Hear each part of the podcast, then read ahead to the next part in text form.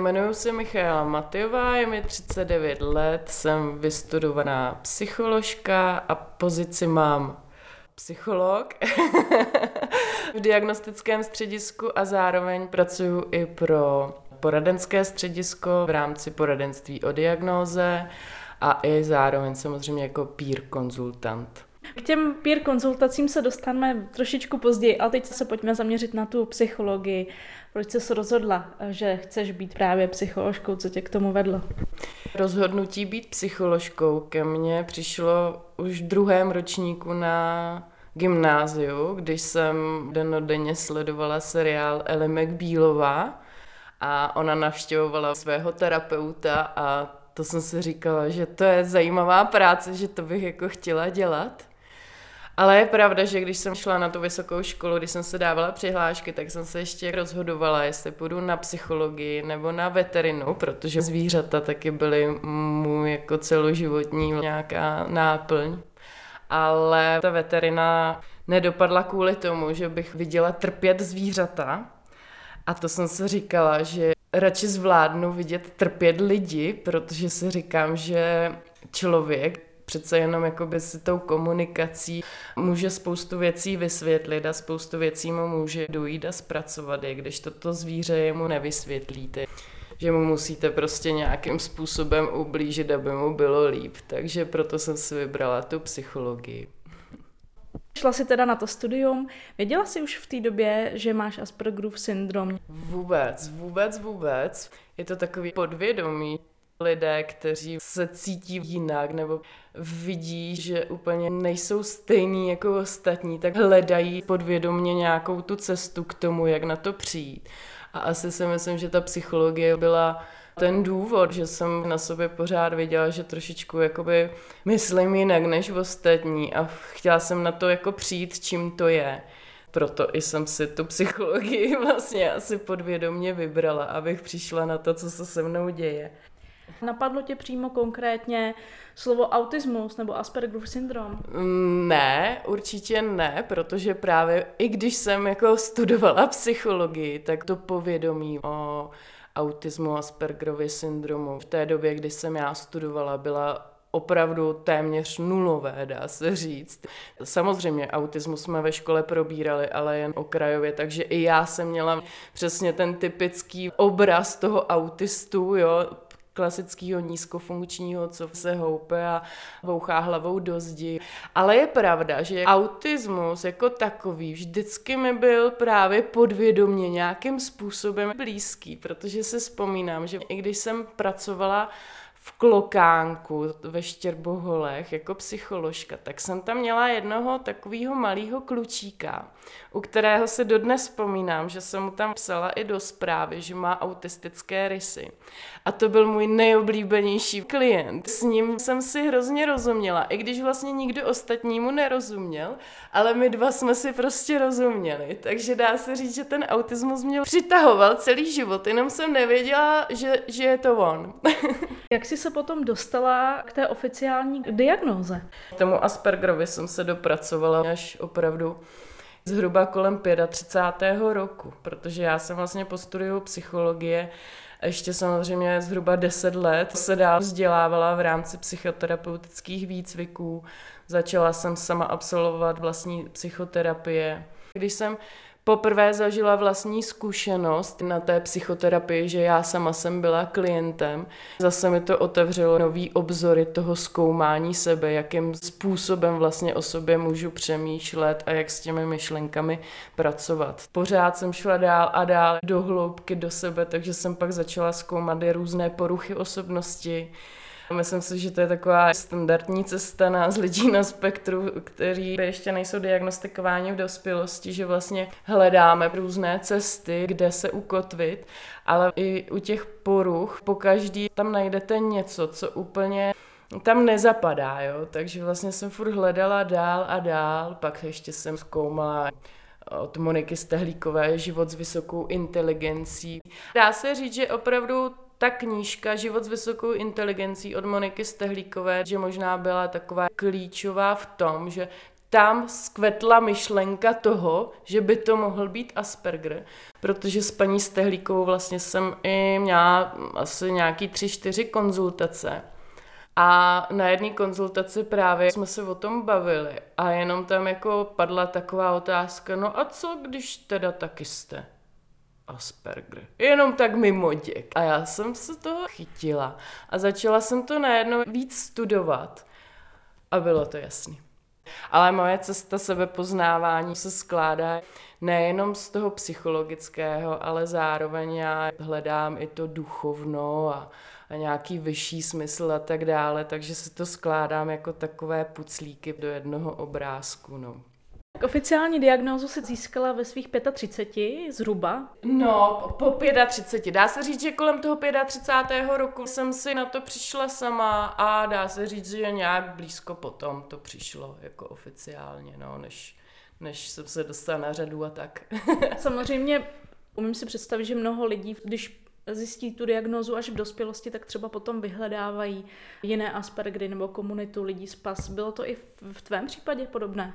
Určitě, samozřejmě. Myslím si, že tu cestu máme velice podobnou všichni. I vidím to na těch klientech, se kterými pracuju, že fakt ta naše cesta je, dá se říct, jak podle nějakého mustru, že když se dostanete do komunity lidí, třeba na sociálních sítích, kteří jsou na spektru, tak najednou přesně si připadáte, že jste přistáli na vlastní planetě, že konečně jste mezi těma vlastně svýma a najednou vidíte, že, že najednou někdo přemýšlí vlastně stejným způsobem jako vy.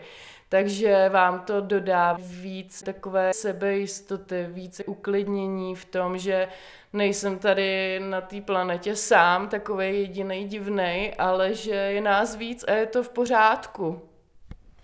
Bylo potom uh, zjištění, že máš Aspergerův syndrom také důvodem toho, že jsi nastoupila do Nautisu, že jsi si třeba řekla, že chceš právě pomáhat lidem, kteří jsou na tom podobně jako ty, že už jim dokážeš líp porozumět i s ohledem na studium psychologie, které si měla zdárně ukončené a, a měla za sebou i nějakou praxi.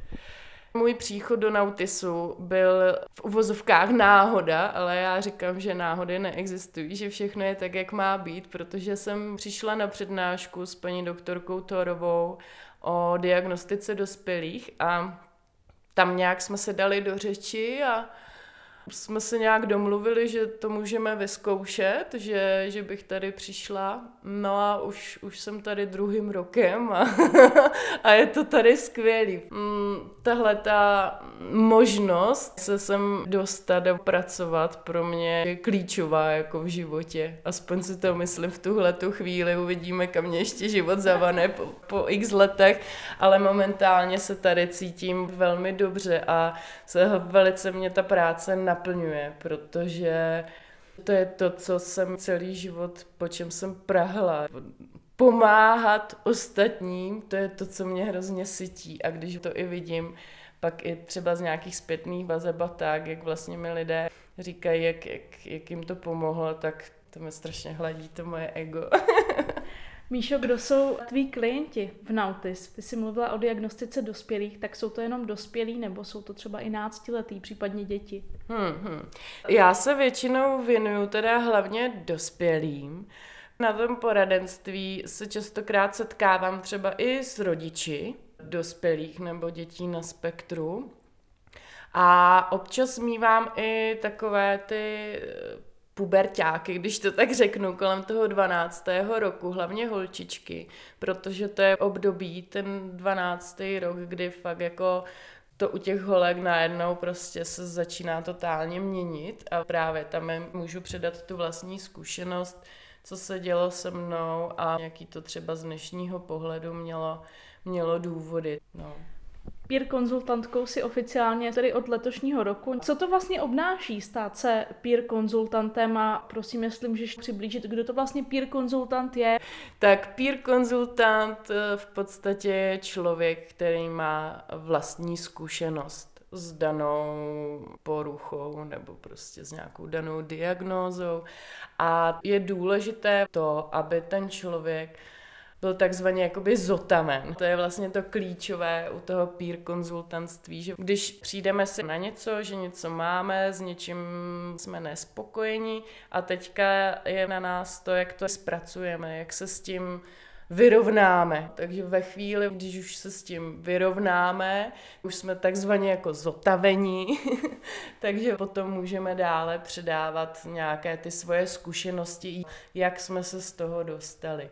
Potom je to peer konzultantství předávat vlastní zkušenosti, co nám pomohlo v tom, s čím se setkávají klienti v tuto chvíli třeba. Možná u toho Aspergera bychom ale mm, mohli zvolit lepší termín, protože přece jenom z Aspergera se nedá vyléčit nebo zotavit, ale řekněme přijmout to, srovnat se s tím, jo. přijmout to, že mám Aspergerův syndrom, že to je součást mě a mého života a nemám s tím problém, to znamená, nemůžu pracovat s klienty, pokud bych s tím nějak zásadně bojovala. Jo, jo, to je pravda, je to krásný slovo a děkuji za pomůcku, ale přesně tady je krásně vidět, jak my jsme vlastně jakoby na to, co se řekne, tak tak to má být, takže nás na kurzu peer konzultanta učili, že vlastně se to jmenuje zotavení, tak já tomu říkám zotavení, jo, ale samozřejmě tohle je lepší výraz, to přijetí, ano. Když mluvíš o kurzu, tak musíš tady absolvovat eh, nějaký kurz i nějaké třeba zkoušky?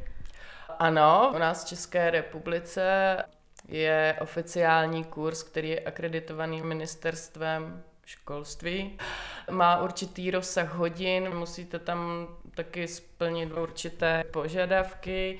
Má to pak nějaké ukončení, takže dostanete pak samozřejmě oficiální certifikát můžete s tím pracovat. Jsou peer konzultace určeny úplně pro všechny, nebo jsou tam nějaké třeba výjimky? Tady u nás v Nautis, co se týče klientů pro peer konzultaci, tak je asi důležitý to, aby opravdu minimálně ten klient měl aspoň podezření na toho Aspergera nebo aby byl diagnostikován. Nejsou to určitě konzultace pro kohokoliv. Jsou to opravdu konzultace pro lidi na spektru nebo pro ty, kteří mají to podezření. Ty jsi samozřejmě v Nautis, ještě předtím, než jsi se teda oficiálně stala peer konzultantkou, tak už si nějaké konzultace, co by psycholožka poskytovala. Ale v čem spočívá výhoda právě toho peer konzultanta? Peer konzultace je dobrá v tom, že opravdu tam můžete mluvit o sobě, protože v normální konzultaci nebo třeba i v terapii, tak tam v podstatě terapeut, dá se říct, o sobě vůbec téměř nemluví. A tady právě mám tu výhodu, že nemám tam tu hranici úplně, že opravdu vlastně v tom je to peer konzultantství, že podávám ty svoje vlastní zkušenosti a ne úplně nějaký odborný řeči, které se vedou v knížkách, ale že je to opravdu už ze života. Jak se ty sama cítíš v roli peer konzultantky? Já se cítím jak ryba ve vodě v roli peer konzultantky. Opravdu mi to velice sedlo a jsem, jsem velmi nadšená a spokojená. Doufám, že to bude trvat i nadále. Přesto jsou nějaké situace, které jsou pro tebe jako pro peer konzultantku těžké, náročné? No, co jakoby občas nejsem si jistá v kranflecích je, když mám třeba takového hodně hypomimického klienta, to je člověk, který téměř nepoužívá žádnou mimiku jo, v obličeji, takže třeba když máme uh, online konzultaci a já vidím jenom ten obličej, nic jiného, a ten obličej se celou dobu, dá se říct, skoro ani nepohne, tak já nevidím vůbec žádnou reakci, jo. To jsou takové občas chvilky, kdy vlastně nevím, jestli to ten člověk vůbec jako pobírá, jestli to vůbec slyší, co vůbec jako se v něm děje. Ale musím říct, že většinou, protože vždycky ty konzultace zakončujeme tím, aby, abychom si vlastně řekli, jaký to pro nás bylo, dali si nějakou zpětnou vazbu, tak většinou i tihletí hypomimičtí klienti mi na konci dají tak úžasnou zpětnou vazbu, jaký to pro nich bylo skvělý a kolik si toho vzali, že pak zase jenom si řeknu OK, dobrý, tak to je prostě typický. To je i to, s čím se spousta lidí na spektru setkává běžně v životě, s takovým tím úplně nepochopením té komunikace, kdy ten verbál a neverbál spolu úplně nesouvisí a pak vlastně matou tím toho posluchače. Takže to je taky krásný obrázek, jak, jak vlastně fungujeme někteří v tom normálním životě a jaký máme reakce od těch druhých lidí. Takže mě to hrozně moc učí tyhle ty konzultace. Zase dál víc a víc jít do hloubky, víc se poznávat, víc poznávat celý to spektrum, celou tu diagnózu, takže mě to strašně naplňuje. Já se hrozně ráda učím a zkoumám nové věci, takže to je prostě pro mě úplně pecka. Ty jsi zmínila online konzultace a my jsme to vlastně neřekli, jak taková peer konzultace probíhá nebo jaké může mít podoby. U nás může mít tři podoby, to znamená jak osobní setkání face to face, tak online, pokud ten člověk nemůže přijet, nebo telefonicky samozřejmě, když ani nechce třeba koukat na mě. Ale je pravda, že většina lidí upřednostňuje, zvlášť u té první schůzky, jako tu osobní schůzku, jo, protože přesně tam vlastně můžeme se vidět komplexně, nejenom tu hlavu nebo jenom ten zvuk, takže um, hodně lidí upřednostňuje osobní konzultace.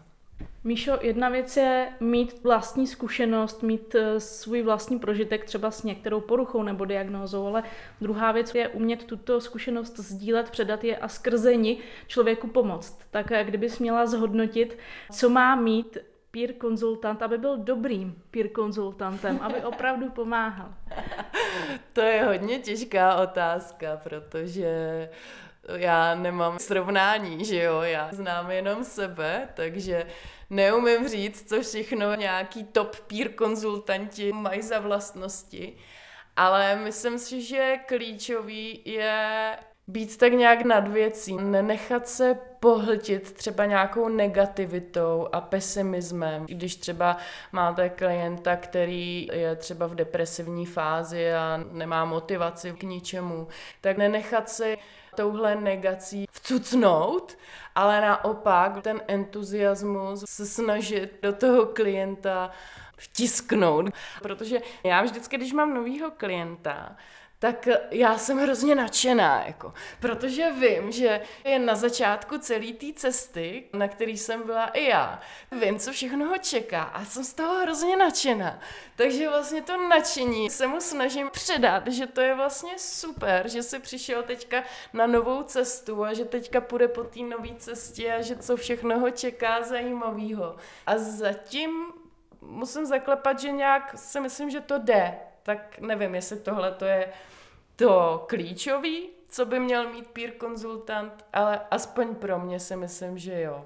Jak se ti daří nebo jak propojuješ roli peer konzultantky s tou rolí psycholožky? Nejsem takový ten úplně učebnicový psycholog, ani to nemám ráda. Já už to neumím pojmenovat, jo, co je jakoby to psychologický, co je to moje. Vždycky si z něčeho něco jako vezmu, někam to do té hlavy, do nějakého šuplíku prostě zavřu a tam už to pak jenom vytahuju a už vlastně jako ani nevím, z jakého šuplíku to vytahuju. Už to vyletí samo v té hlavě, ten výsledek a už nepřemýšlím nad tím, odkud přišel. Míšo, s jakými problémy se na tebe klienti obrací? Jsou to lidé, kteří přesně jako já celý život věděli nebo tušili, že jsou jiní a nevěděli, čemu to připsat. Takový ty typické věci, co se nám začnou dít v té dospělosti, když už se pustíme tý mámený sukně a jdeme do toho dospělého života a vlastně ta zodpovědnost začne padat na nás, tak najednou zjišťujeme, v jakých různých oblastech máme v životě problémy. Všechny tyhle ty problémy se na nás valej. Ve chvíli, kdy, kdy ten člověk přijde na tuhle tu diagnózu, tak najednou to začne všechno do sebe zapadat. Takže na těch pír konzultacích dochází k takovému vyrovnání se. Já většinou s těmi klienty, jak mluvím o tom, že i ty negativa, co v sobě máme, respektive co jsou považovány ne- neurotypickou společností za negativum, takže je to vlastně pro nás úplně normální, jako jo, že prostě je to normální, že jsme jiný, že jinak vidíme, myslíme, cítíme, vnímáme a že je to v pořádku, že jako nemusíme být všichni úplně stejný, jak podle pravítka. Takže se snažím ty klienty ujišťovat v tom, že je to v pořádku, že to takhle mají a takhle to cítí, že nejsou sami.